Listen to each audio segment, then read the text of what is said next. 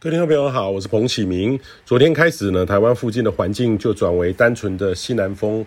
呃，白天晴朗炎热，午后靠山区呢有一点热对流的发展哈。那热对流呢也伴随着雷雨包，虽然不是说很大了哈，持续也没有很久，但是还是一种局部的剧烈天气。靠山区特别容易发展起来哦，那非常随机式的发展，所以建议你呢午后要是遇到的话，那要能够能避就避，暂时停留一个小时，会让你安全，也不会那么的狼狈哦。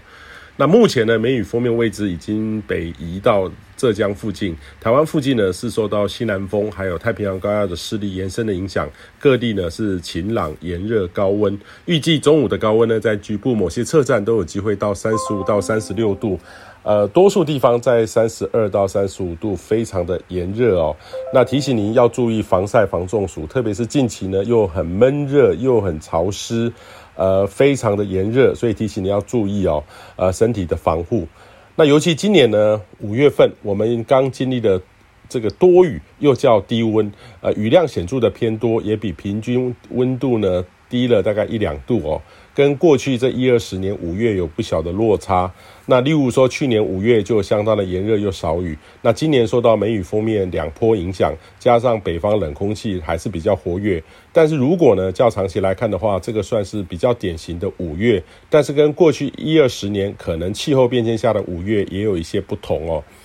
那这几天呢，突然热起来，会有很大不适应感，务必要多重视身体还有环境的健康。类似的天气呢，会持续到这个周末、端午假期的各种活动，务必要留意夏季的天气形态，呃，要严防热伤害哦。那下一波变化的时间点呢，会在下周。那各种模式预测呢，这道梅雨封面会逐渐北移到长江流域后，会再度南下，在下周一开始逐渐接近台湾。那可能会再度停留三四天以上。那不同的预测模式差异很大哈，就是它停留的时间，最久的预测可能会持续到这个下周六。那梅雨封面呢，其实加上西南风，很类似过去两波的梅雨封面的特性，还是提醒您哦要提高警觉，可以多趁这几天多换洗衣物或是有户外活动。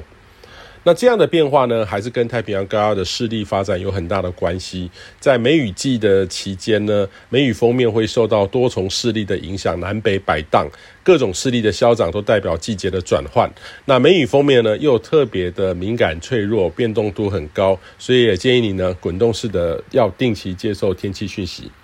以上气象由天气风险彭启明提供。